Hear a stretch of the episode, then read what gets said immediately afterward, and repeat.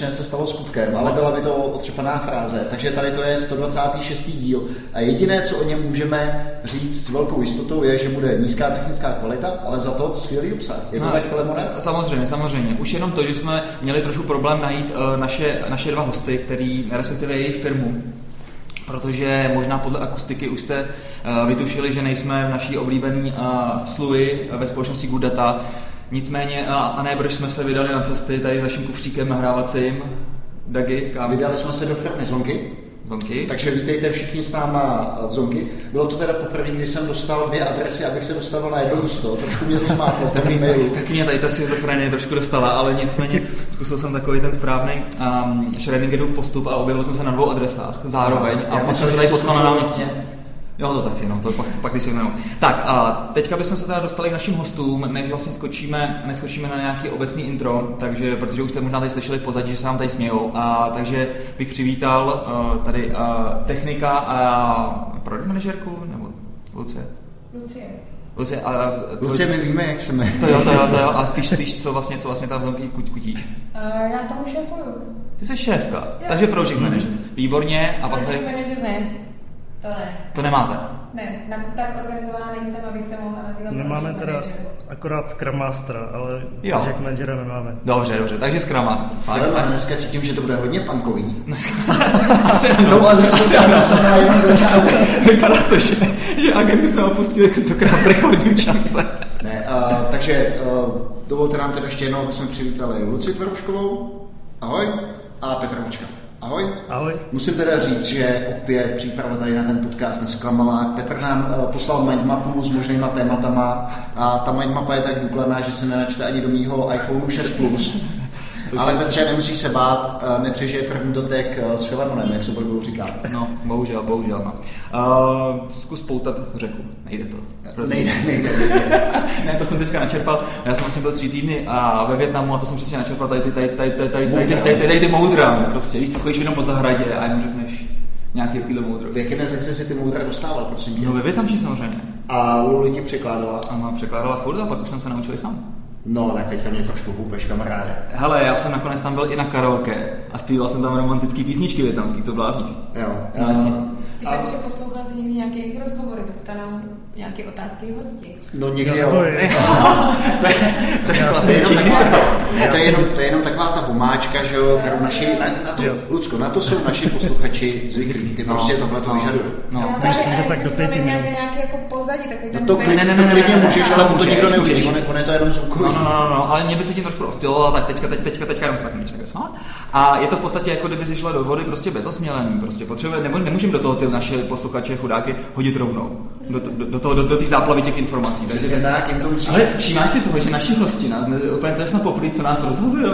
Vždycky jsou takový pokorný, takový v klidu, ne, prostě, ale tady poprvé jsou aktivní hned od začátku. A, to, to, je super, to no, je super, no. aspoň se nebudou uh, bát mluvit a no. za chvilku je teda začneme gravovat my, myslím, Tak, výborně. Ale než tomu dojde, tak vlastně jenom poslední věc, uh, co se vlastně děje tak nějak kolem nás, tak uh, pokud to Dagi stihne, tak to bude aktuální. Uh, ve čtvrtek, v pátek, podle mě nejlepší developerská konference, která tady v Praze je. Doufám, že jdeš.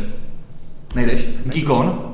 Vím, že je, vím, že je, pěkný témata, ale nějak se tam nedostanu. Ale, No, Škoda. to je ale možná dobře, aspoň to ukazuje, ukazuje, že máte skutečně něco na práci a nemůžete se pofalkovat, vysedávat po, po konferenci. Tak musím říct, že my, když jsme sem vlastně do kanclu přišli, jak jsme byli úplně fascinovaní, kolik tady bylo lidí. Tady... Já jsem byl, já jsem byl, jak se říkal, úplně šok. Já když, jsem, já, já, já, já, já, když jsem to viděl, tak já jsem prostě na to kouknul a říkal jsem si, to snad není možný. Co to je za firmu? Tady se něco děje, nějaký event. Nejsme teda vlastně firma, ještě aby jsme to uvedli na, dobro, na, na správnou míru. Firma Zonky nemá vlastní prostory, ale sídlí v akcelerátoru nebo v nějakém takovém hubu, jak se to tady jmenuje. Jmenuje se to Creative Dog, je to firma, která vlastně vyvíjí startupy. Jo. Já když jsem přišel do tady na to, na to náměstíčko, tak jsem řekl, wow, fakt se mi to strašně líbilo, vůbec jsem nevěděl, že tady něco takového je. Je to vlastně tady spojení takový, jako, takový komunitní místo, dejme tomu, kde najdete zubaře, fitness, řezníka, řezníka sváčkovci jsou tady eh, za rohem a tak dále. Takže na mě to udělalo absolutně, absolutně výborný dojem. Já nevím, jestli tady jsou ještě volný nějaký prostory k mání, protože třeba kdybych hledal office, tak rozhodně tady ta, tady ta lokalita je nádherná. Jinak se dostanu dobře tramvaj, je to vlastně hnedka vedle hubu, v podstatě ta lokalita v Drtinově a, a fakt pěkný. Neudělal to na mě dojem. Hezký. No. A vedle toho teda ty pracující lidi, to je tady je tak mraveniště, co už už tak je, my už moc nezažíváme, ne, ne, ne, ne, ne. Tam, tam, tam už pět se většinou vypnou stroje a lidi mizejí pryč. No. Tak to jsme už takový trošku kolbekáři, že jo, Filemone, tak máme už na to věk. Tak určitě, no. Já vždycky čekám na to, až mi to vždycky každý měsíc naučí zacinka. Už to přesně tak, přesně tak. Strategie, strategie činky přesně. A Přesně. Uh, tak. Nicméně, Lucie nás upozornila, že na nás má jenom omezeně, limitně času. Uh, Lucie, proto bychom přišli k tobě, představ nám Zonky. Co to vlastně je? Uh, Zonky je peer-to-peer platforma, kde si lidi půjčují lidem. Uh, vznikla na základě mojí osobní zkušenosti, kdy jsem po tom, co jsem dlouhý léta pracovala v novinách, já jsem byla šéf-redaktorka serveru iHNet a zástupkyně šéf-redaktora hospodářských novin, takže jsem byla v bankách hrozně vážený klient. Uh-huh a pak jsem jednoho dne váženým klientem přestala být a stala jsem se svobodnou ženou, která pracuje jako OSVČ a bydlí v nájemním bytě, mm-hmm. což je vlastně tři KO kritéria v bance pro půjčení peněz a já jsem vlastně zjistila, že z pohledu banky je můj život jakoby jeden velký fail, mm-hmm. protože se nevejdu do toho statistického šuplíku, co ta banka má. A já jsem se v novinách naučila, že když máte vy problém, tak ho většinou má celá řada lidí kolem vás.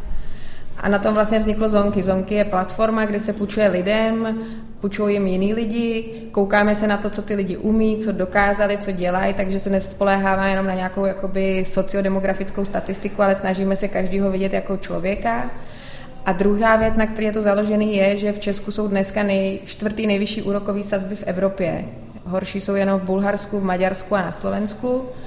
A nám to přijde zbytečný. Mm-hmm. Takže zonky by pro lidi měly snížit náklady na půjčky, protože my jsme malá technologická firma a nepotřebujeme k tomu velký aparát jako banky. Mm-hmm. To je úžasný, takže vlastně firma z oblasti fintech, který, což je vlastně velmi populární uh, obor, bych tak řekl, uh, který se snaží postupně vyšachovat banky jako takový středobod všeho míra uh, přes finance a myslím si, že to jde krásně vlastně s tou uh, filozofií distribuce a crowdsourcingu, crowdfundingu a takovýchhle krásných termínů, takže se mi to, tady to téma strašně líbí. A kolik vás teďka je v Zonky?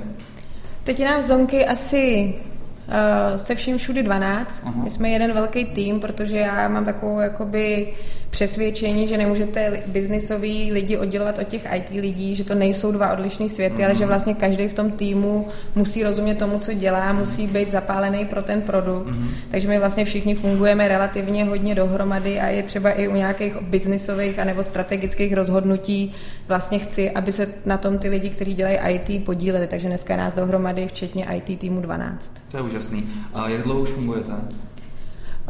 Spustili jsme, zonky jsme spustili asi před třema a půl měsícema a předtím jsme na tom zhruba no, skoro rok pracovali. Tak to teda není moc dlouhá cesta od iniciální myšlenky vlastně k hotovému produktu tak taky IT tým, myslím, pracoval zhruba z 56 víkendů v roce, zhruba 20 byl v práci. Aha. byl původně ještě A to vypadá, že bylo v pohodě, že ne, ne, nevypadá, to, nevypadá, ne, Petr Vy, vypadá, že úplně v pohodě, Petře, teda musím říct. jako, že to... no, dobře, dobře. A kdo to vlastně celý zafinancoval? Kde se, kde se vlastně na tohle vzali peníze? Protože přece jenom 12 lidí to už je docela. Jo, my jsme začali, napřed jsme začali jako firma, jako startup, Aha. ale brzy jsme si uvědomili, že právní prostředí v Česku je hrozně složitý. Mm-hmm.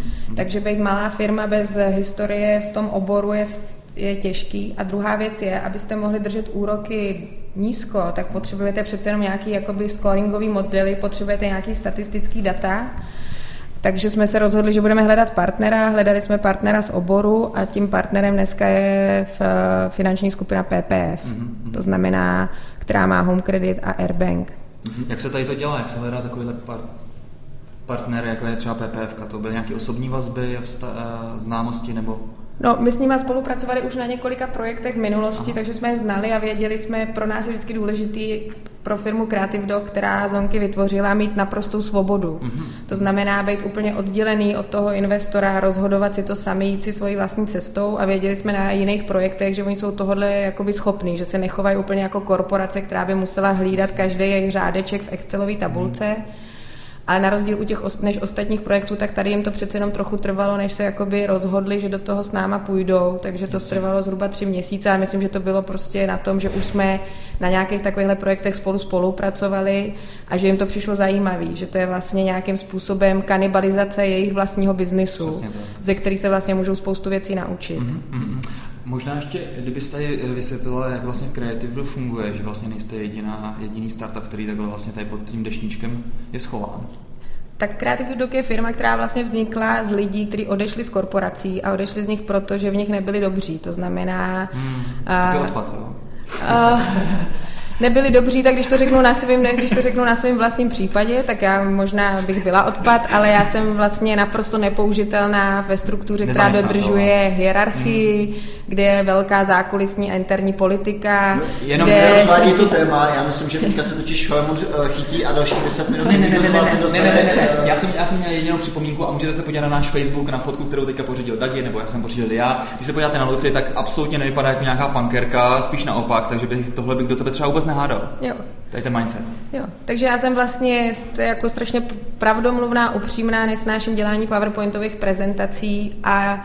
poslouchám jenom lidi, kteří jsou silnější a chytřejší než já, nejenom ne lidi, kteří jsou mi nadřízený. Takže Jasně. s tím se vlastně v korporaci nedá. A Creative Doc je uskupení lidí, kteří to mají podobně jako já. Uh-huh.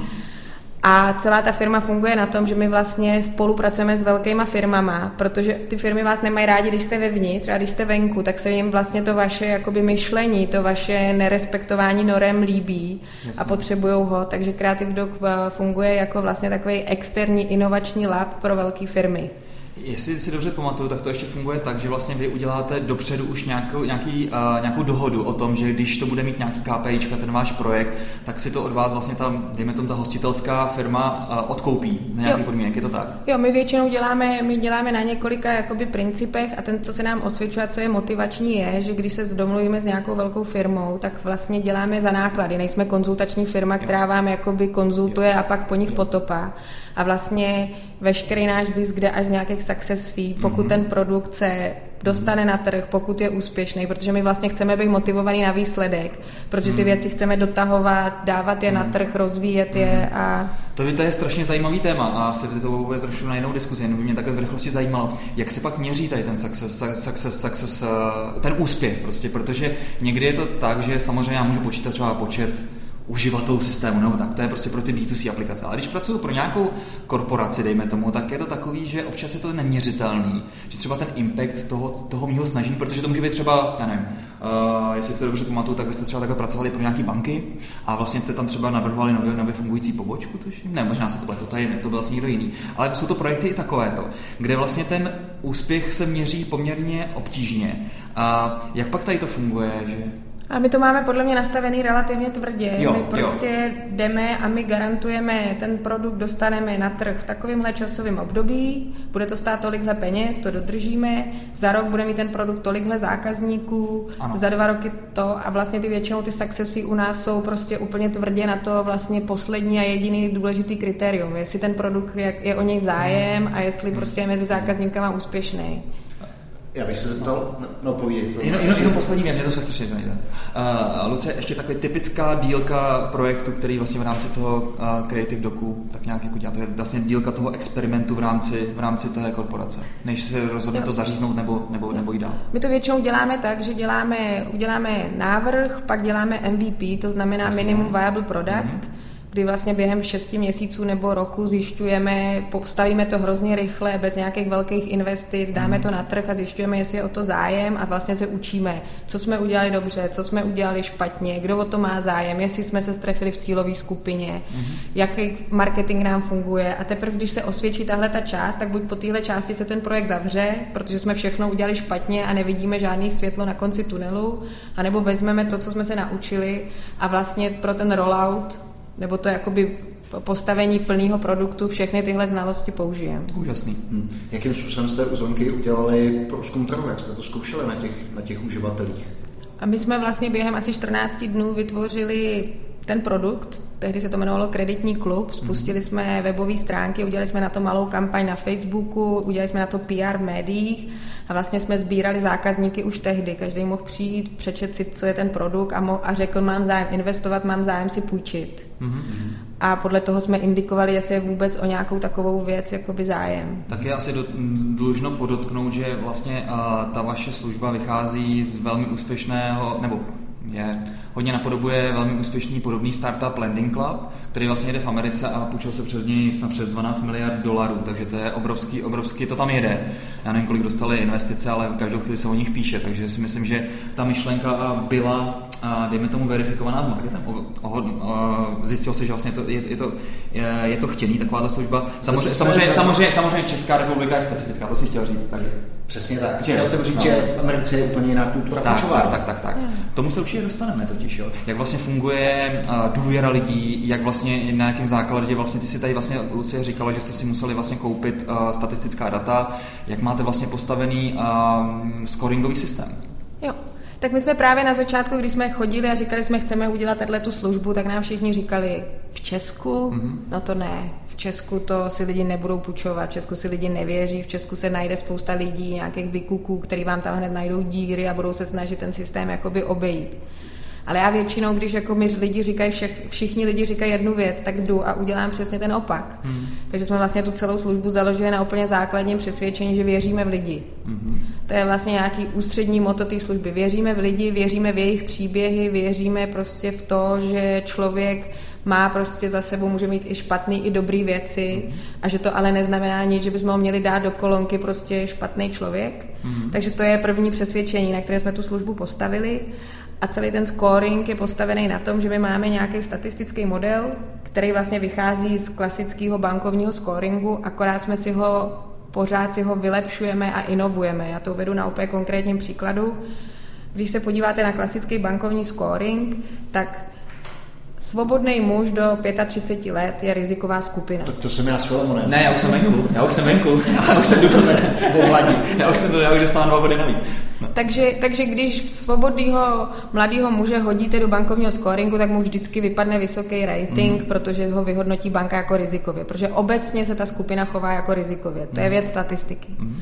A my jsme ale přišli a říkáme, no jo, ale dneska už žijeme v době, kdy vy vlastně můžete o každém člověku mít tolik individuálních dat, mm-hmm. který mají vlastně vypovídající hodnotu silnější než statistika. A vy jima můžete tu statistiku minimálně kompenzovat, anebo ji vylepšit. Mm. A i mezi svobodnýma mladýma mužema, doufám, jsou i muži, kteří se nechovají rizikově. Takže hmm. my třeba ten model máme postavený pro tyhle muže zcela specificky. Hmm.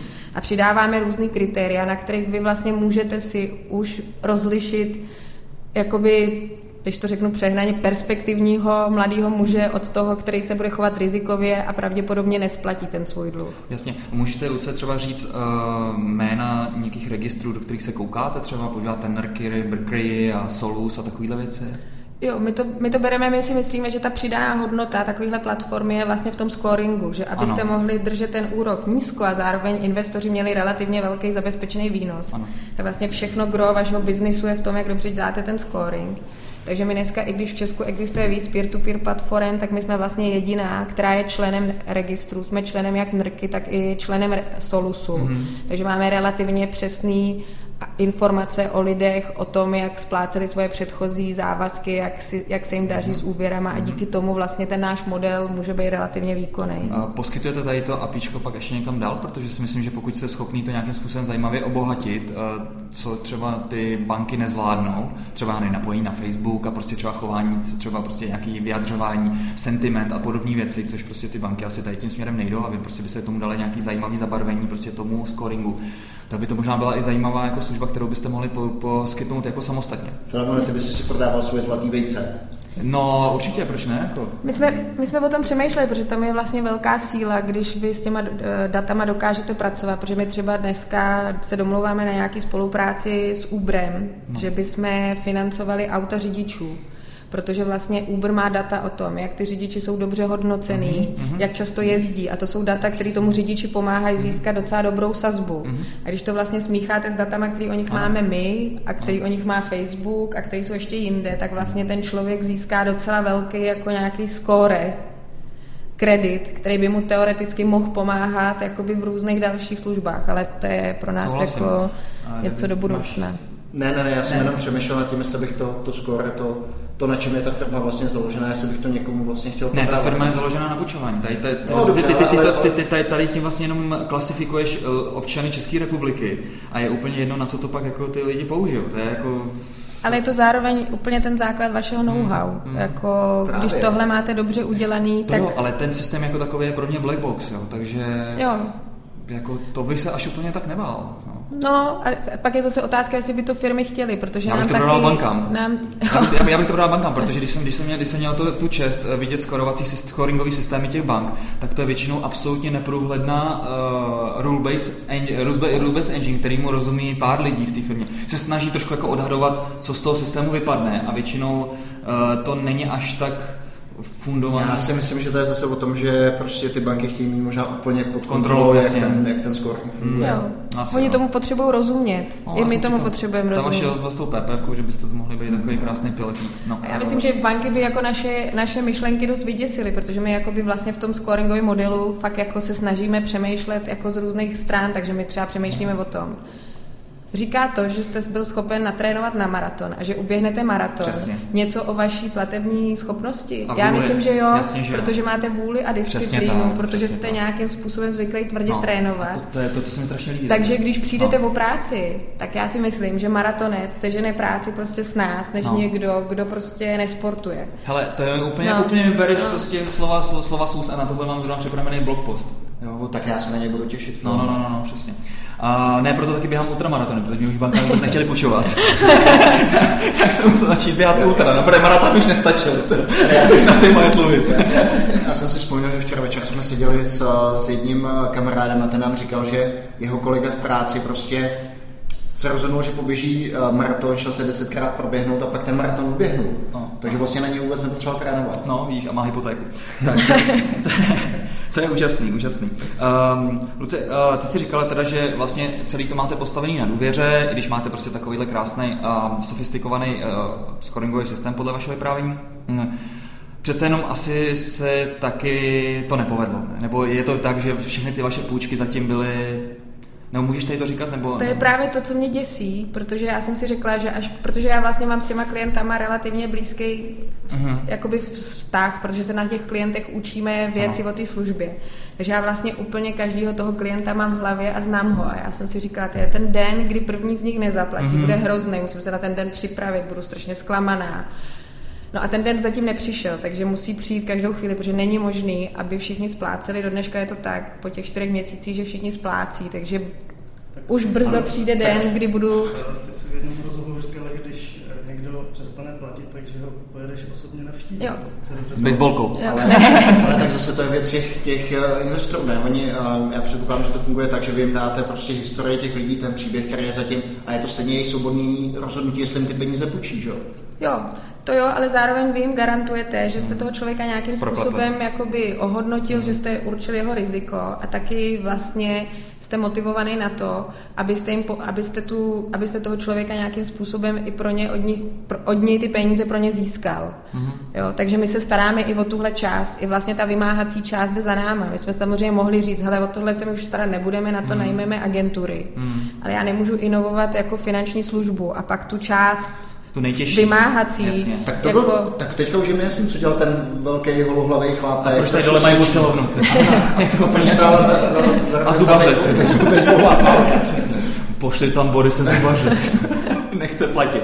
No, dobře. Uh, jak tady to vlastně vůbec pak funguje, ta výměna toho peněz? Takže teďka vlastně uh, tady vlastně vyšlo najevo, že v podstatě samozřejmě vaším, uh, vaší uh, a vaším přáním a vaší, vaší, vaší, vaší, vaší službou přidanou je to, že vlastně ty lidi ohodnotíte a vlastně poskytujete fundovaný odhad, ale nenesete vlastně záruku za tu investici, je to tak? Jo. Tak, žádný, žádný na, vrácení části peněz a podobně, jako to třeba banky mají u nějakých třeba poklesů a podobně. A Abych se chtěl zeptat, jak to teda funguje uh, fyzicky? Ten převod peněz, jestli vy děláte nějaký uh, účty, na který vlastně, na, na který vlastně přijdou ty peníze, vy to pošlete dál, nebo jestli vůbec ty peníze vlastně přes vás netečou, nebo... Jo, to mi možná vysvětlil Petr pak líp, Aha. ale v zásadě to je tak, člověk nám přijde, řekne, že si chce půjčit, my mu řekneme, OK, tohle musíš vyplnit, tohle jsou povinné položky a tady je prázdné místo mm-hmm. a tady mhm. napiš všechno, v čem si dobrý, co by ti vlastně mohlo v tom scoringu pomoct. To, to vezmeme, toho člověka nějak ohodnotíme a rozdělíme ho do nějakých ratingových skupin. Každá skupina má vždycky úrokovou sazbu a pro investora nějakou indikaci rizika.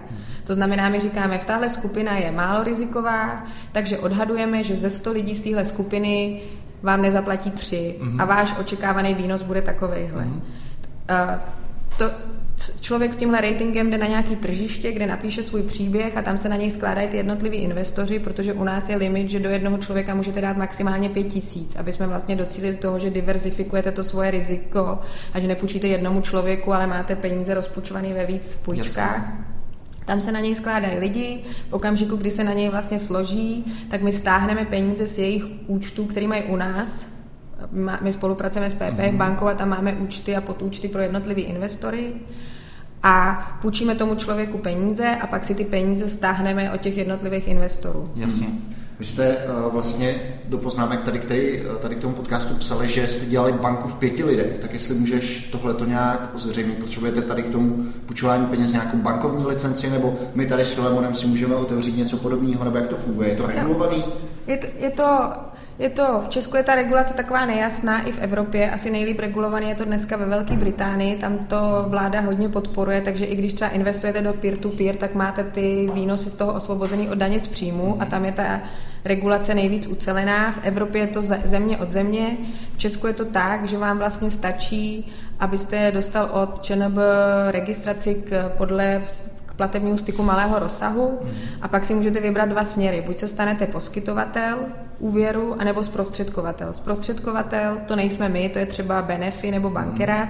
Vlastně propojuje toho člověka, který si půjčuje s těma jednotlivými investorama a ty s ním uzavírají smlouvu napřímo. Ano a ty peníze jdou přímo od nich k němu. Ano. To vám ale komplikuje několik věcí. Jednak, když pak chcete třeba vymáhat nebo chcete operativně snížit tomu člověku eh, splátku, tak nemůžete, protože tu smlouvu s ním nemáte vy, ale ty jednotliví investoři. Mhm. A zároveň pro mě tam není dobře ochráněná nějaká soukromí toho člověka. Mm. Může se vám pak stát, že on přestane splácet i třeba z objektivních důvodů a někdo si na něj počká před fabrikou. Jasně. Pošle tam Boris.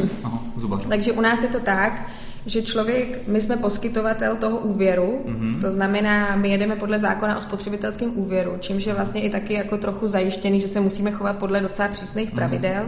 My ten úvěr poskytneme a pak těm investorům postupujeme participace na výnosu z toho úvěru. Jasně. Takže to máme trochu jakoby více stupňový model, ale je to mm. proto, aby jsme jednak ochránili anonymitu toho člověka, co si půjčuje, mm. A jednak proto, aby jsme byli operativnější v tom, když pak třeba od něj v případě nesplácení vymáháme. Jasně. Uh, da, uh, požadujete vůbec nějaké záruky třeba, jako uh, nějaký třeba nemovitost a podobné věci třeba, že to, že to zlepší ten scoring nebo tak? Ne, ale samozřejmě se koukáme na to, když ten člověk má jako třeba vlastní nemovitosti, tak je to nějak, tak je to plus, ale jakoby, že bychom v tuhle chvíli dělali zajištěný úvěry, to ne. Mm-hmm. Ty jsi, ty jsi vlastně, Lucko, na začátku podcastu, nebo předtím, než jsme začali nahrávat, naznačoval, že máte hrozný problém sehnat nějaký lidi, že se prostě, že lidi javisti nechtějí do startupu, tak jestli tohle to můžeš tak uvést jako, na pravou míru. Já si myslím, že jsi to tady viděl, ne? Prostě tady se prostě musí pracovat. jo, jako, to ty se tady flákáš po Praze, natáčíš tady podcasty v 6 hodin. To je, to, je, to je pravda, že my máme tu morálku takovou rozvolněnou. Ano, ano, velmi rozvolněnou. Takže tak my tak, tak možná o tom může mluvit Petr, Petr Lee, protože my jsme vlastně startup, kde hrozně věříme na propojení IT a biznisu. Já vlastně myslím si, že do budoucna každá firma bude z podstaty IT. Prostě už to nebudete moc odlišovat. V každé firmě budete muset mít IT know-how, IT myšlení, protože biznisoví lidi jsou hrozně omezený svýma schopnostmi. Oni vlastně vůbec si nedovedou představit, co je možný. Mm-hmm. Takže musíte mít někde vedle sebe někoho, kdo vám furt říká, co je možný a co by se ještě dalo dělat. Takže my mhm. jsme hodně sepjatý tým, což není pro všechny. Některý programátoři tohle taky nemají rádi, že se musí. A oni jsou to většinou takový sociopati, kteří chybí vedle. A nebo spíš, mají prostě rádi takzvaný indický model. Takový to jo. prostě vezmu si svůj problém a zalezu si do hory. Tak dostaneš, dostaneš nadiktovan zadání a, a, když se od něj cokoliv odlišuje, tak to není tvůj problém. No. Což u nás vlastně jako nejde. Mm. Já z podstaty a principu věřím na to, že všichni, všichni programátoři mají být do toho projektu zatažení. Musí znát doménu, znát zákazníka. Musí ho znát, musí tomu rozumět, musí tím žít. Jo. A to někdy máme problém sehnat, v tuhle chvíli máme aktuálně problém sehnat Java vývojáře, potřebujeme ještě jednoho Je, a určitě dojdeme, vlastně Petr, Pet, Pet, Petr vlastně pak bude tady povídat o té druhé části, o té technologii, takže, takže přesně budeme vidět, co to je za profil. Ale... Jo. Takže, no. Ale takže... kam jsme to, kam jsme to došli, když uh, z takovýhle sympatický startupy nemůžu nikoho najít. Takže mezi našimi posluchači, pokud se teďka uh, nudíte, dejme tomu v korporaci a jste takzvaný pojídači koláčů, tak myslím si, že Zonky je zajímavá, zajímavá firma určitě. Na... Nevím, jestli to takovýhle profil uh, uchazečů mají to je asi profil. A vy, programujete v čem? Vy jste taky programátoři, ne? My jsme, my jsme strašní programátoři. My jsme, my jsme ale hodně dobrý programátoři. A v čem programujete? Hele, hele to, no, no, no, my jsme, jsme se Java programátoři původně, uh, Railsy, JavaScript a různé takovéhle srandičky. A vy jste spokojený ve své současné práci? No, my jsme hrozně spokojení. Já jsem spokojený. Já teďka nepředpokládám, že bychom tady v tom podcastu řekli něco jiného, když to, když to poslouchají všichni naši kolegové, naši šéfové, no, investoři. No, no, no. Moji kolegové. To, to mě byste se hrozně líbili. Fakt. No, no. To, hele, tak, nevěříte, no. hele, tak Lucie, my se musím tak si nějak domluvit úplně mimo, mimo, mimo, podcast. Nicméně, mm, já, já, já, mám ještě to vlastně, uh, jsem vlastně zakladatelem jedné jedné společnosti, kde je nás asi 50 a tam máme prostě samý takovýhle zajímavý, zajímavý lidi. A vlastně ten náš model funguje tak, to firma Top Monks, vlastně jsme se na začátku vůbec nepředstavili.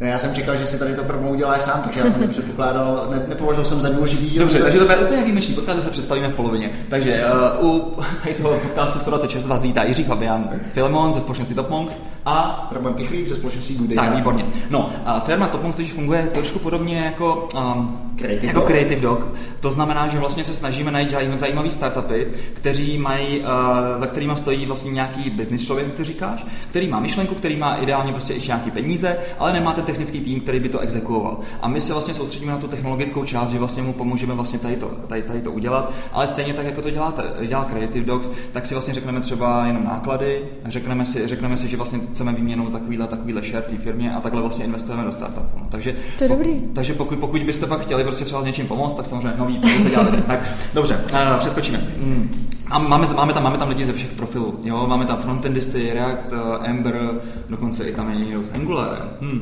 No, My jsme, no. no, Angular a Ember, to vím dokonce i já, co je. No. Tak protože... to vám rovnou můžeme říct, že, že, obo, že obojí je slepá větev. Fakt? I Ember, kluci mě přesvědčují. Ember, no. Ember, Ember už jenom kopí, kopíruje React. No. To, to, tak to bychom měli zavolat Honzu.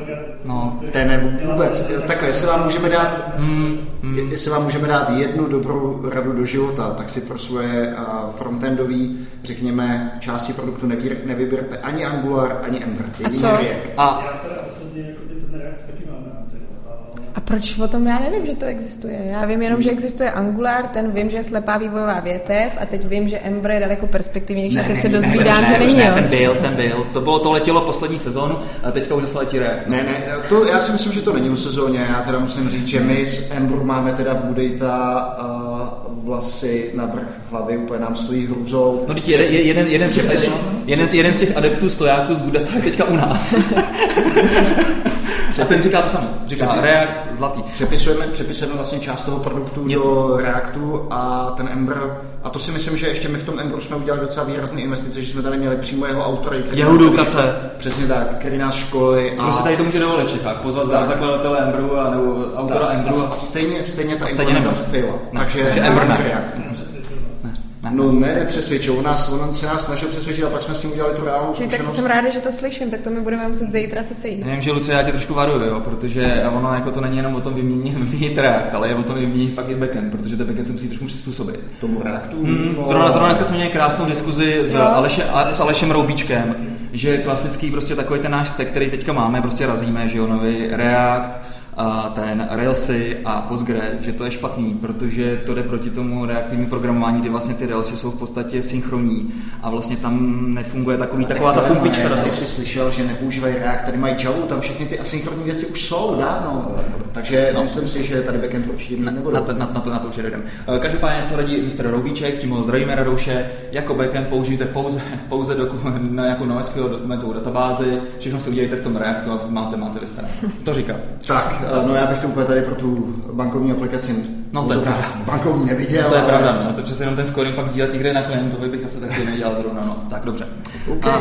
No, máš ještě něco na Lucku? Nebo Lucie, Lucie, my tě, my tě, my tě asi propustíme, ty už jsi celá, celá, celá tady nervózní, veď? Ty už ty spěcháš. Děkujeme za příjemné povídání a pokud byste měli vlastně na Luci naši uh, posluchači dotaz, tak určitě pošlete do komentářů. A nebo napište přímo Luce na e-mail. Uh, uh, lucie zavináč tvarušková.cz a, ah, ty nemáš, ty nemáš firmní jméno? To mám taky. lucie.tvarušková zavináč zonky.cz Tak, výborně. Ještě, ještě nám prozrať poslední věc, než tě propustíme, kde jste přišli na jméno Zonky. To je jak limonáda totiž, zonka. Ne, A jak se jmenuje? my jsme chtěli původně, aby se to jmenovalo Zebra, protože jsme si říkali, Zebra má černý a bílý pruhy, jako život má černý a bílý místa, jako k investování a peer-to-peer lendingu potřebuješ bílý a černý investory a Hmm. půjčovače. A taky proto, že zebra navenek vypadá stádo jako homogenní věc a chrání se tak proti predátorům, ale ve skutečnosti se zebry podle pruhů poznávají. A my jsme si říkali, každý člověk má svoje pruhy, ale banka vás vidí jako stádo. Hmm, to je dobrý. Ale pak jsme zjistili, že Zebra je jméno, který napadlo už mnoho lidí před náma, takže nejsou volný žádný domény. A, ne, Tak se mění písmenka, až jste došli k tomu zonku. a pak jsme zjistili, že existuje zvíře, který je kombinace osla a zebry a jmenuje se zonky. Ha, A my jsme si vlastně říkali, to je docela dobrý, protože ten náš produkt je o tom, nebuďte osel, buďte zebra. to je fajn. A tak to je ještě vzniklo lepší, zonky. no, takže ještě s tím Takže vidíte, že v Zonky má všechno hluboký základ. Přesně tak. A Lucie, my se s tebou loučíme. Měj se pěkně. Ahoj. Ať se daří. teď poprosíme Petra, aby se si sednul na místo. eh, Jo, a musíš trošku nahlas, Petře. Vidě- Viděl jsi, Lucie, že to jde. Přesně tak, přesně tak. Musíš se trošku zastavit. Budu se snažit. Tak, a, takže Petře, no, ty jsi technolog tady, takže nám teďka vlastně skončíme do té druhé části. Uh, motem tady toho podcastu bylo, jak udělat banku v pěti lidech, takže technologie, jak to funguje a tak dále. Jo, tak teda v původně eh, je to o jednoho víc, bylo to v šesti lidech. Končíme nahrávání eh, pro, pro neúplnou informaci. A eh, vlastně na začátku to bylo tak, eh, jak už tady bylo změno, spolupracovali jsme s investorem, což byla skupina PPF a, a vlastně na začátku když se rozhodovalo, v čem eh, se ten projekt bude dělat, v jaký technologii, tak eh, tady eh, Creative Doc vlastně měl k dispozici hlavně lidi, kteří dělali v eh, nebo dělali, nebo dělali v Django, a což je, jakoby zase, když se tato informace donesla k investorovi, tak samozřejmě donesla se i k nám. Já jsem v tou dobou ještě dělal mm, v podstatě programátora u investora. Eh, Tak když se k nám ta informace donesla, tak jsme byli trošku zděšení, protože eh, jsme chtěli, eh, nebo původní záměr byl, že vlastně, jak už to na začátku naťuknul, když ten projekt prostě se posune do nějaký zralejší fáze, že se bude potom provozovat v rámci toho korporátu, a, tam samozřejmě nikdo, kdo by takové technologie, jako je PHP nebo Django, uměl provozovat, není. Takže eh, to byla jedna motivace, Jasně. eh, proč jít do Javy. eh, a takže eh, vlastně přišli jsme tým čtyř lidí, eh, pracovali jsme tady s klukama, byli jsme teda čtyři vývojáři na backendu a dva vývojáři na frontendu. A začali jsme, začali jsme vlastně na tom dělat někdy uh, minulý rok uh, na jaře. Jasně. Uh, tady Dagi řekne svoji oblíbenou technologii. Ne, neřeknu, předtím nám řekni, jak vypadá architektura toho řešení. Máte tam nějaký rastový rozhraní, nebo Mhm. jak, to, jak, to, jak je to vůbec navržené? Uh, tak eh, architektura, uh, máme tam eh, frontend, eh, který je v Angularu. Bůh s váma. A potom, eh, potom eh, je tam backend, eh, který vystavuje restový rozhraní, který eh, konzumuje ten frontend. Mhm. Eh, Řešili jste takové věci, které se týkají škálovatelnosti, high availability toho řešení a, a tak dále?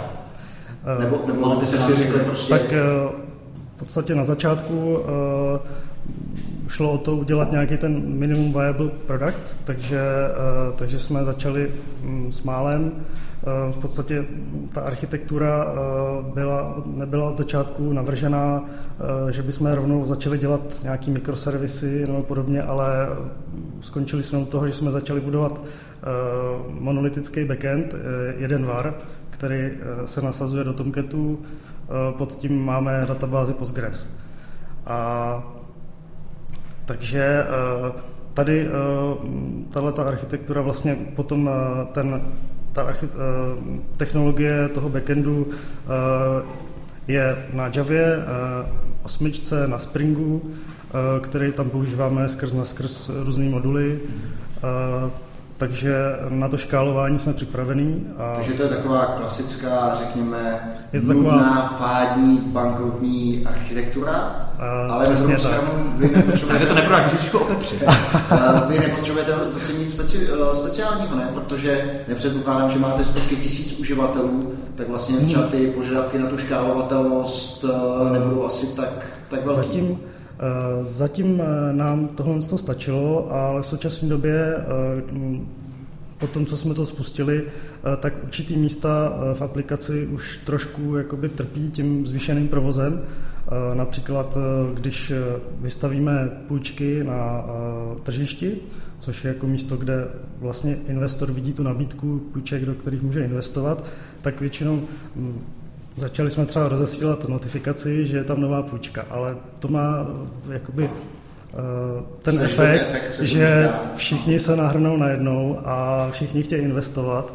Eh, takže, takže typicky takovýhle místa prostě musíme ošetřit. Co ten scoringový systém? A to máte udělaný v čem? Máte taky součástí tady toho velkého balíku, protože si mu představit, uh, že to třeba bude složitější. Jo, uh, tam ještě bych se chtěl dostat i k tomu vlastně, že na začátku, když jsme uh, uvažovali o té architektuře, tak uh, samozřejmě nabízelo se, uh, nabízela se možnost použít už nějaké hotové řešení z banky, uh, ale uh, tím, že vlastně um, byl napětý uh, vlastně ten časový termín, rozpočet byl malý, takže jakoby nemohli jsme si dovolit, aby na tom dělalo 10 vývojářů.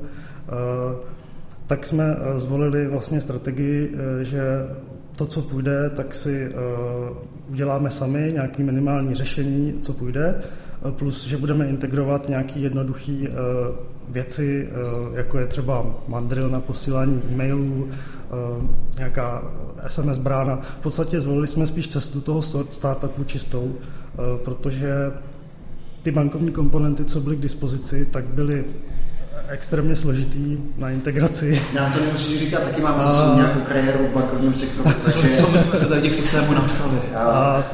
Půjde. Eh, takže, takže z tohohle důvodu a navíc byli složitý i na nasazení, provoz, mm, nemohli jsme si dovolit prostě mít tady hned klaster nějakých weblogiků, ve kterých by to běželo, jenom proto, aby jsme mohli eh, mít databázy eh, klientů. Hmm. Takže... Já bych se zeptal, kde to, kde to hostujete, provozujete, jste v cloudu, máte vlastní železo? Tady, tady jsme teda byli trošku omezený, nemohli jsme to všechno jakoby hodit do cloudu na začátku, takže máme normálně Linuxové stroje, eh, které jsou umístěny u eh, certifikované firmy, vlastně, kterou schválil ten investor. Který nám...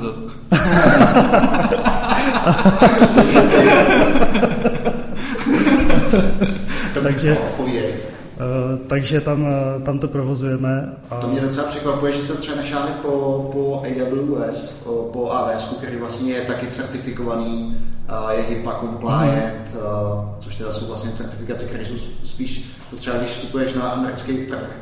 Tak mě jenom mm. překvapilo, že ten investor trval tady na tom. Mm.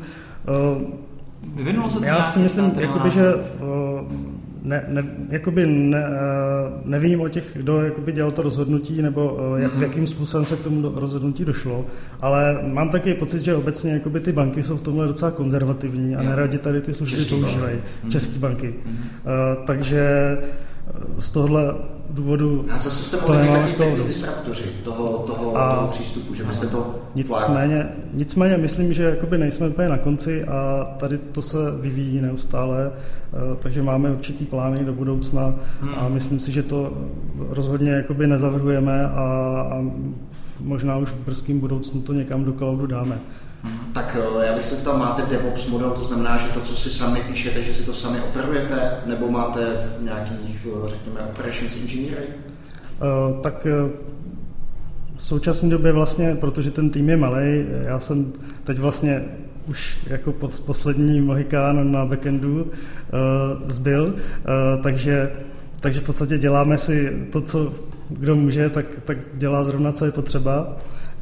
Uh, takže určitě potřebujeme pomoc i od eh, lidí, kdyby chtěli u nás pracovat, tak Nicméně to je, sympati- to, nicméně to je sympatický přístup, a... samozřejmě. Takže, takže uh, já bych se třeba zeptal, měli jste nějaký už operační incidenty, že vám ta platforma spadla, nebo že se zasekla, Uh, teď tak musím říct, že zatím, zatím to bylo všechno bez problému. Neměli jsme žádný velký výpadky, vlastně v podstatě žádný neplánovaný výpadky jsme neměli a o data jsme zatím nepřišli. Hmm. Samozřejmě zálujeme, musím, musím to zaťukat. No. Přiznám se, trošku jsem se bál, že až, si, až se vydá tady ten podcast, takže se nám jakoby, to lidi začnou zkoušet. Uh, že to lidi začnou zkoušet, přesně tak. Já jsem nemyslel moje security incidenty, ačkoliv to by byla sama uh, samotná uh, samotný téma rozhovoru, ale spíš jsem myslel mm-hmm. to, že vám to občas spadlo, někde byl nějaký memory leak. Uh, memory leaky zatím ku podivu se nám nějak ne, neprojevily, takže zatím dobrý, no, řekl bych. Musím to zaklepat. Funguje to spolehlivě zatím. Okay. Tak ty už si naznačil tu hořkou pilulku v podobě Angularu, tak jenom jestli mm. můžeš teda schrnout, proč a jo. v čem jste se tam spálili. Uh, já teda jakoby ne, nejsem úplně uh, ten člověk, kdo by měl hlavní slovo, co se týče frontendu u nás na projektu, ale uh, když jsem se tak snažil vytáhnout informace uh, s kolegy, tak uh, v podstatě um, co byl jakoby na začátku hlavní problém? Bylo, že uh, ten Angular nemá jako takový nějaký konvence, který by vynucoval, takže jako když přijdete do různých projektů, tak prostě může to tam mít udělané úplně jinak. A, takže to byl jeden problém. A pak podstatě u tady těchto těch eh, JavaScriptových frameworků je většinou problém jako vyladit si trošku ten devstack, mm-hmm. jo, mhm. že, eh, a to zabere nějaký čas. Mm-hmm což třeba, když přijdete opravdu a musíte začít hned něco vyvíjet a jediný, co vás jakoby, nebo to nejdůležitější je prostě začít hned dělat nějakou business funkcionalitu, tak si nemůžete dovolit měsíc prostě ladit destek. No jasně, a... tak tím reaktem to, to očekává ještě další let, než si jo, jo. To si myslím, že normální člověk, ty, kdyby si k tomu filmu nepřišel, tak podle mě ani ten devstack bychom nebyli schopni spolu dát uh, dohromady. Jak rozjet? No, jakože to je tolik frameworků, který musíš pointegrovat dohromady, že jo že to máš, to máš Angular na Weaversu, potom tam potřebuješ nějaký prostě nějaký kontroler, potřebuješ tam že, něco na pouštění testů. A já, jsem si vždycky, a já jsem si vždycky myslel, že právě rozdíl mezi Angularem a v tu dobu vlastně jeho kompetitorem Backbonem byl v tom, že ten Backbone byl právě takový jako hodně barebone, že tam si mohl dělat všechno.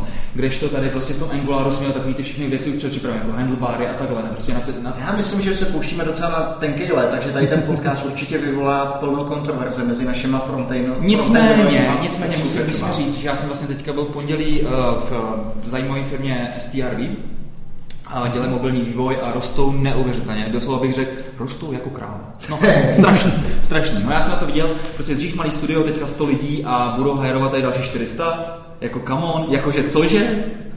Promiň, 400 lidí. No. Kde je vezmu Tady v té republice není 400 vývojářů. Jako chápeš, ty lidi to prostě vydrejnují ze všech těch firm, to je šílený. No, každopádně mají hodně projektů, to jsem chtěl říct, ale my jsme tady jasně nerozjeli, jak, jak úplný, úplný Ivanko kamaráde, tyjo. Ale co jsem chtěl říct, byl jsem tam, potkal jsem Dana Hejla ze společnosti Ty, Quiz? No, no, no.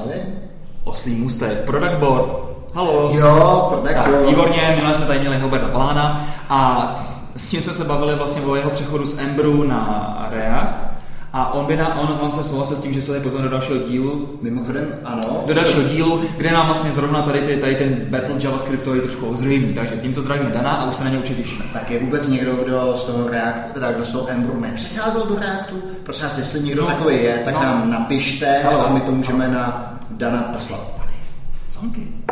Zonky přece. Ale ty přicházejí, já jsem řekl, já jsem myslel s... Uh, no ale Zonky teďka, teďka, teďka studio Ember. Takhle, jestli někdo nepřicházel s Ember Barra. No, dobře, dobře, dobře, dobře. Pak musíte zaskočit za kolegou a zkusit se ho přesvědčit, protože já jsem teda taky spíš ne, ne, ne, ne, ne, ne, ne, nikoho přesvědčit protože, protože bych použil, jak už řekl tady taky správně, tady jsme na tenkým ledu, takže radši se nebudeme použít nějakých větších akcí. To. Takhle, prosím nás, takový, uh, takový varování, disclaimer. Tady ten podcast má hodně velkou přidanou informační hodnotu, ale všechny ty informace prosím nás vašte. No a hlavně jsem chtěl říct, hlavně jsem chtěl říct, že ta informace je schovaná jako, to, jako ta jehlička v tom seně, mezi řádky. A vy musíte, vy musíte umět správně přečíst. Takže taková ta, pro, takže taková ta informace. Ať je dobrý, Embry na hovno, vy musíte přečíst. Takže Phil říká, že si teďka možná přečet nějaký článek na InfoQ, je zmasírovaný a z tohohle vychází jeho znalost. Tak, Takže možná tak- bych se na to měl podívat. Tak a Dagi mu přizubuje, protože četl ten samý článek. A z toho důvodu si do dalšího, do jednoho z dalších podcastů pozvali Dana Hejla. Tak výborně, výborně, tak jo. Možná bychom pustit zase ke slovu Petra. tak, tak, uh, eh, Petře, Petře- možná, možná, možná, možná, bys mohl, možná bys mohl říct, uh, jaký je teda tvůj toolset, uh, co používáš na vývoj denní a tak. Mhm. Uh, tak uh, běžnou, běžný vybavení, řekl bych uh, IntelliJ IDEA. Uh, Source code repo- repository, GitHub, jasně, jo, jasně. Uh, používáme uh, Bitbucket. Bitbucket, eh, takže zadarmo plus- plus to je fajn. Uh, co používáte na komunikaci, jako komunikační kanál tady ve firmě? Uh, tak uh, ze začátku jsme používali asi tak uh, Říkej to, tři Skype. asi, tak, Skype. asi tak tři komunikační kanály zároveň, Aha. což bylo teda hodně schizofrenní. Ale uh, pak naštěstí uh, se to všechno uh, shodlo na tom, že vlastně začali jsme požádat na tu běžnou komunikaci Slack a Kvitujeme. na, a na vlastně nějaký denní stand-upy používáme Hangout, protože to jsem teda ještě nezmínil, ale já pracuji vlastně většinu času remote eh, z Brna a celý tým je tady v Praze, takže To je zajímavý. A, takže kdokoliv, kdo by, kdo by případně joinul Zonky, tak může vlastně se připojit z jakékoliv města, nebo jak, jak, to, jak to je? Vyžadujete pra, Prahu? uh, tak uh, myslím si, že uh, asi, asi po, po určitý době by to nebyl problém asi z jakéhokoliv města. Uh, teď bychom spíš preferovali buď Prahu nebo Brno. Uh, přece jenom... Uh, Protože kámoš je v Brně, přesně tak, jak jsi to poznal. Jasně. Uh, Tam se, tam se záměrně kvůli tomu, uh, když vlastně firma funguje tak, jak vlastně funguje Zonky, jak vyprávíš, tak vlastně větši, tím, že většina je na jednom místě a ty jsi vlastně sám, tak jestli necítíš určitý určitý nedostatek třeba informace, jestli prostě ta firma už je tak, taková, tak na tom, že vlastně veške, veškeré věci, které se tady proberou, tak nějakým způsobem třeba duplikují do toho komunikačního kanálu, takže ty nic nepřicházíš a tak dále. Jak funguje vlastně ta výměna toho informace tady? Uh, tak, tak samozřejmě, jakoby, že tím, že jsem většinou času, uh, většinou času doma, tak jsem trošku odstřižený od toho kontextu a musím ho občas doplnit, takže se tady občas objevím v kanceláři a pracuji tady s klukama uh, několikrát do měsíce v kanceláři. Používáte telemosty mezi těma jednotlivými, třeba s tím, že by si viděl, co se děje tady v kanclu a zároveň oni by viděli tebe? Uh, ne, ne, ne, kromě těch hangoutů, který máme vlastně každý den při, při tom stand-upu ráno, tak, uh, tak v podstatě ne. No, některé týmy, eh, které jsou v Budejta distribuované, musím teda říct, že my už tady do té eh, praktiky vlastně opouštíme, že máme ten tým distribuovaný mezi Prahou a Brnem. Tak ještě asi jeden nebo dva týmy takhle zůstaly, tak používají telemost, že máš vlastně... Prodloužený stůl, No, no, že máš vlastně dvě obrazovky obrovský v obou dvou těch zasedačkách, nebo teda v těch místnostech, kde sedí ty týmy a vlastně promítá se jed- jedna, jeden nebo druhý, jedna nebo druhá lokace. Že? jo? Mm, tak ty znáš ten můj názor, že si, já si třeba myslím, že prostě do budoucna stejně to bude fungovat, takže všichni budou remotní, takže, takže, takže nakonec jako tady to asi nebude moc jako Má to, má to svoje výhody i nevýhody mm, samozřejmě. Mm. Mm. Máte, co používáte třeba to na nějakou knowledge base? Máte všechno jenom ve Slacku, jakože dohledatelný, nebo máte i nějakou explicitní knowledge base? Tak eh, jako knowledge base máme uh, asi hlavně Confluence, Aha. eh, Wiki a jo, v podstatě, v podstatě jo. Hmm. Takový standardní nástroje, řekl bych. eh, Jo, jo. A Jak je to třeba s open source nástrojem? Můžete eh, s, s, ne jenom s nástrojem, ale i s open source softwarem jste nějakým způsobem omezeným vaším investorem? Kafrá vám do toho? eh, Jak můžete vůbec, jakou máte svobodu ve výběru technologií? No, řekl bych, že to omezení je velmi malý, že máme relativně velkou svobodu. Eh, Tím, že teda používáme databázi Postgres, eh, tak eh, si myslím, že s tím investor jako nemá problémy. Je to navíc, navíc máme vlastně Spring Data JPA a Hibernate abstraktní vrstvu, takže případný, eh, případná migrace na jinou Ale na to, databázi na to se nikdy nedojde. jako je možná, ale souhlasím, jako to se většinou neděje a já si myslím, že ani o, z hlediska jako toho investora není důvod, protože i ty velké banky v současné době řeší o, ten vendor lock-in a rostoucí náklady na provoz tady těch systémů, že když si koupíte Oracle a dostanete prostě nějakou o, licenci na x serverů, tak vy to samozřejmě tím, že jich tam máte v té ceně, já nevím, třeba 10 licencí a máte teď jeden server, tak jakoby vás to prostě tlačí k tomu, abyste i na ty no, nové systémy začali používat nové servery, takže, ale zase za nějaký čas se znova, jakoby, když se znova nakupuje ta licence, hmm. tak už vám ty náklady rostou, že máte už víc, víc hmm. strojů v provozu a tím pádem ta cena zase na ten nový balík je větší. Hmm. Stejně, stejně, stejně třeba chápu jako tu, ten názor třeba toho vašeho investora ze začátku, že jsou třeba báz z hlediska technologií, kdybyste to chtěli provozovat v bankách a podobně. Nicméně vy máte cloudovou službu, jo? takže prostě teďka já myslím, že vy jste se nějak vyvinuli, tak moc jako dobře jako Cloud, Cloudovou, jak to myslíš, oni mají B2C, že jo? No to jo, ale myslím, ale... Si, myslím si, že to mají prostě někde u sebe, ne, nemají to hostovaný prostě někde v bance nebo co. Jo, takhle. Já jsem nepochopil jako teďka vlastně takový to, že vlastně vám vůbec ten investor do toho mluví. Jako. Jo, jo.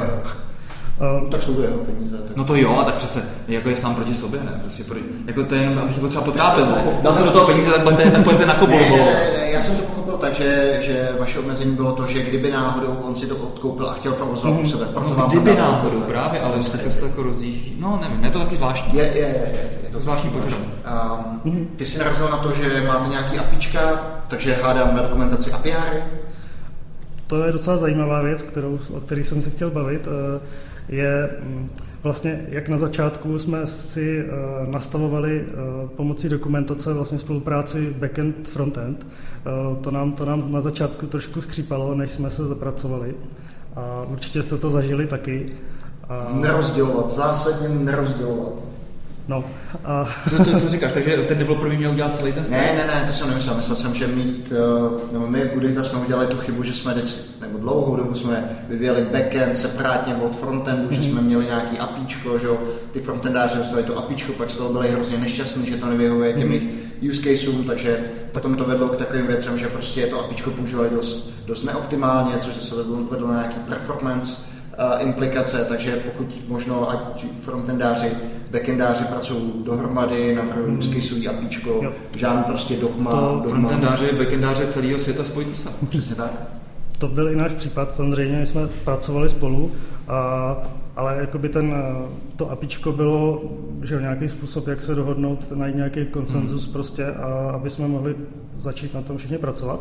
A, takže ale ze začátku vlastně jsme použili uh, na tohleto Swagger. Mas. To je teď docela populární, uh, populární věc. Řekl bych, že mezi komunitou taková nejpopulárnější. Ale, já si furt myslím, že ale to bych, na hovno. Ale právě já bych chtěl jakoby od toho odradit no. uh, posluchače, protože uh, my jsme s tím měli teda zkušenost špatnou. Uh, důvodů jako je tam několik. Jo. Jednak když máte vyvinout nějakou funkci, eh, která je na frontendu i na backendu eh, v jednom sprintu, tak prostě my jsme se potřebovali domluvit a nahodit to APIčko. Hmm. Což v tom Swagru jakoby neuděláš, dokud eh, nenakoduješ aspoň kontroler. nějakou šablonu kontroleru Jasně. tupou, která by ze který by se dalo vygenerovat prostě to API no. tím Swagrem. No. Jo? Takže my jsme těch prvních sprintech jsme to používali, tak uh, jsme nestíhali prostě to API připravit včas. Jak jste byli pozadu, jasně. A byli jsme potom no. pozadu a, a nestíhali jsme to vyvinout. Hmm. Jo, uh, takže, takže od tohohle jsme odstoupili. Další věc, co mě na Swagru vadí, uh, je, že je to vlastně formou anotací na tom kontroleru. Takže ty jakoby do toho annotation hell prostě přilejáš tam jakoby další olej hmm. do ohně tím, že tam přidáváš další anotace. Hmm. Je to takový hodně jakoby ukecaný. Hmm. Mně přijde, že to je úplně to samé, jako když byly třeba tenkrát web servisy a lidi generovali VSDL z Java. A přitom hmm. to je vlastně úplně jiná, jako jiný, jiný level. Jo? Ty vlastně to VSDL by mělo být abstraktní a prostě ta implementace je až vlastně jako pod tím. Jo? A tady mi přijde, že to je přesně jako to jednak jedný, jako co kontroler. Jasně, ty můžeš mít prostě kontroler a tam na tom vlastně můžeš vracet prostě různé agregace, že vlastně ten kontroler nerovná se tvůj model, ale většinou to je tak, že většina těch frameworků, ať jsou Railsy, Grailsy a podobně, fungují, že tam prostě ten scaffolding funguje jak modelu ti udělá kontroler, se kterým máš prostě ty čtyři mm. operace, že jo. No, ale to je prostě špatný přístup pak, že vlastně ty vystavuješ kompletně svůj model a, a mělo bys to být právě naopak, že vlastně, jak říká tady Dagi, že by se měl začínat od toho API, uděláš si ten APIP a pak vlastně z toho si uděláš nějaký třeba zamokovaný server, takže ten frontend není vůbec bržděný. Jasně, to je věc, jakoby, kterou jsme začali dělat hmm. vlastně po několika sprintech, eh, že jsme si udělali gitový repozitory, kam jsme si ukládali tady ty API, mm, vlastně dokumenty, eh, ono je to vlastně Vy jste šetřili, vy jste, vy jste si nezaplatil u toho. jsme si nezaplatili. U Jakuba, u Jakuba nějaký předplatek. Chtěl říct, že jako nešetřil teďka, teďka dneska blahem a teď se zjistil, že na něm, protože jste na něm parazitoval. Šípáci si zobky. Prachy tady točí a nechtějí si koupit licenci pod chudáka Ale zase, Jakuba. ale se to mělo jako dobrou přidanou hodnotu, že eh, tím, jak jsme to vlastně upravovali a verzovali v Gitu, tak Mhm. jsme přes pull requesty si jakoby dělali tu dohodu jo, a jasně. okomentovali jsme si ty věci, Jasně. což nevím teda, jestli ap- API nějak jde, jakoby, jo, mít, Ono v API můžeš mít ten blueprint jako součást GitHubu, takže vyloženě Jo. si můžeš ty pull requesty takže to dělat. můžeš taky No, větvit a, jo, a no. tak. Aha. Jo, tak nicméně myslím, že jako levnější variantu. Ne, tak jak má trh jinde, že jo. To je jasný. A pak vlastně z toho jsme si generovali HTML a, a kluci si z toho spouštěli mokový server, mm. takže to nám jako ten vývoj v tom sprintu urychlilo, takže máme s tím pozitivní zkušenost. Mhm. A Teď ještě jsem zaznamenal i nějaký další varianty, eh, myslím, že eh, RE, REML, nebo jak, tomu, jak je ta zkratka. Eh, Neslyšel REST jsem. API Markup Language. Ježíš, to je vlastně něco jako vadl. A je to, je to v podstatě, je to v podstatě jakoby zápis, jako má uh, API uh, Markdown, no. uh, tak uh, tady tohle je zápis uh, v, ve formátu YAML. Jo, jo, jo. Ježiši to. To je hrozný formát teda, Hmm. musím říct. Uh, já bych se zeptal, uh, Securitu jsme trošku nakousli tím, že jsi říkal, že máš obavu. Tak děláte si nějaký penetrační testy, nebo jak se to bezpečnostně testujete? Tak uh, samozřejmě tady u bankovní, uh, nebo u systému jakoby tohohle ražení je to nutnost takový testy dělat, protože bez toho si to nemůžete dovolit pustit ven. Jo, hrozí tam úniky uh, informací, na to se musí zaměřit. Jo. Jestli vám třeba z toho APIčka, tím jak uh, používáte třeba doménové objekty, které nějak mapujete uh, do JSONu, uh, tak uh, musíte si dávat pozor, aby, aby eh, jste tam nepustili toho moc, prostě Jasně. z toho doménového objektu, kde máte úplně všechno, i nějaké citlivé informace o klientovi a když eh, si neskontrolujete, co všechno mapujete potom ven, tak, tak vám uniknou citlivý data, Hmm. takže na to potřeba Uh, zaměřit. jak často teda, když děláte ty penetrační testy, releaseujete? Releaseujete, máte uh, nějaký, řekněme, daný okna jednou za čtvrt roku, nebo jste mnohem agilnější? Eh, Snažíme se, snažíme se o agilnější přístup. Eh, Teď eh, v podstatě eh, máme, máme vždycky eh, na release několik sprintů, eh, kdy vyvíjíme nějakou funkcionalitu.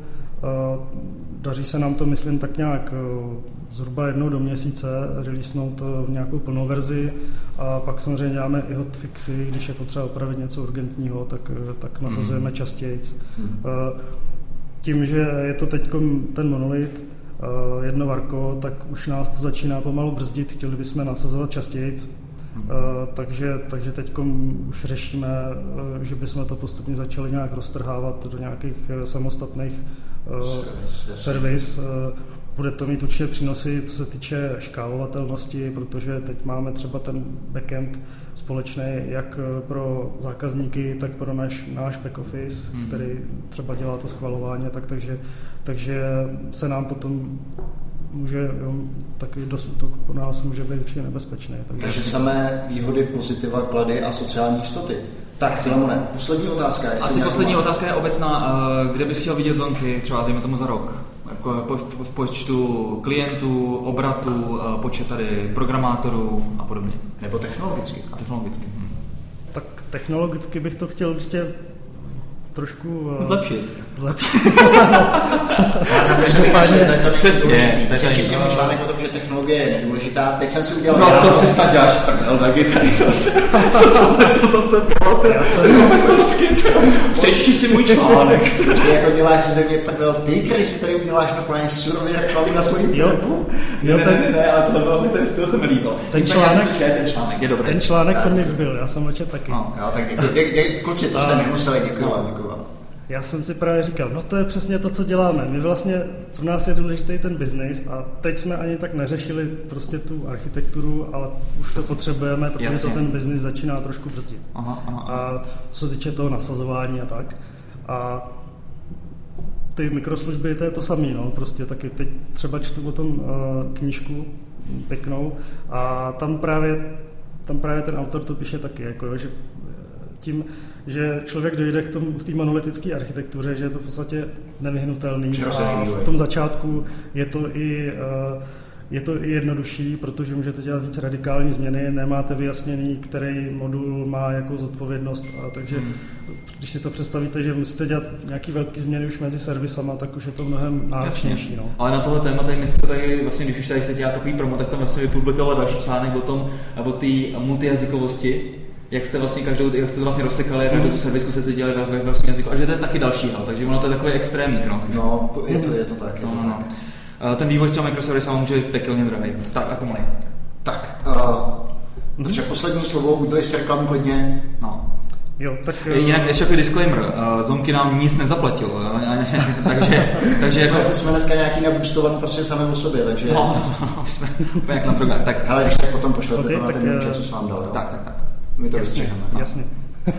tak. Uh, jo, tak já bych určitě chtěl ještě znova uh, zmínit to, že zhádíme toho Java programátora, určitě, určitě se přihlašte a pojďte, pojďte na kafe, prostě pokecat, třeba se vám to bude líbit, jak to tady děláme, eh, co já na tom oceňuju, eh, prostě tady vás nikdo nevodí za ručičku, máte prostě důvěru, eh, máte zodpovědnost, jo, ale to je prostě to, co oceňuju, jakoby, a je to zase něco úplně jiného než v korporátu.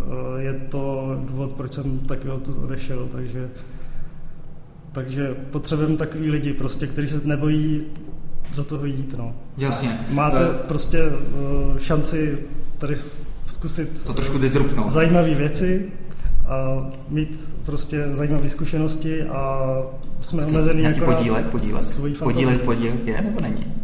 Podílek teda není, bohužel. A, ah, tak to škoda, že tady není Lucie, protože to, to je tak... jsme si s ním vyjednali, určitě, kdybychom sem šli, tak to, jako to musí to musí být. To musí, být motivace, musí být motivace, musí být nějaký akce, tak, tak, tak, aby bylo nakladbá na složenky. A naučení se reaktu. Tak, Uh, děkujeme ti Petře, děkujeme mm. i Luci, in memoriam, která tady s náma už není. Uh, děkuji vám taky. Ne, neříká to na říká.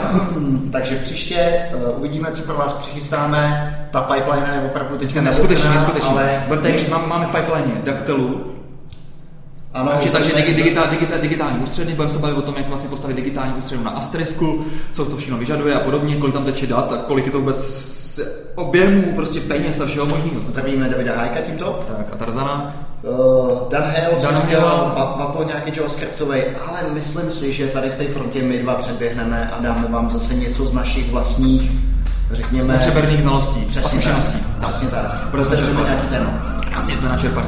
Tak jo, mějte se pěkně, zachovejte nám přízeň a u dalšího podcastu se na vás těšíme. Ahoj. Čau. Ahoj.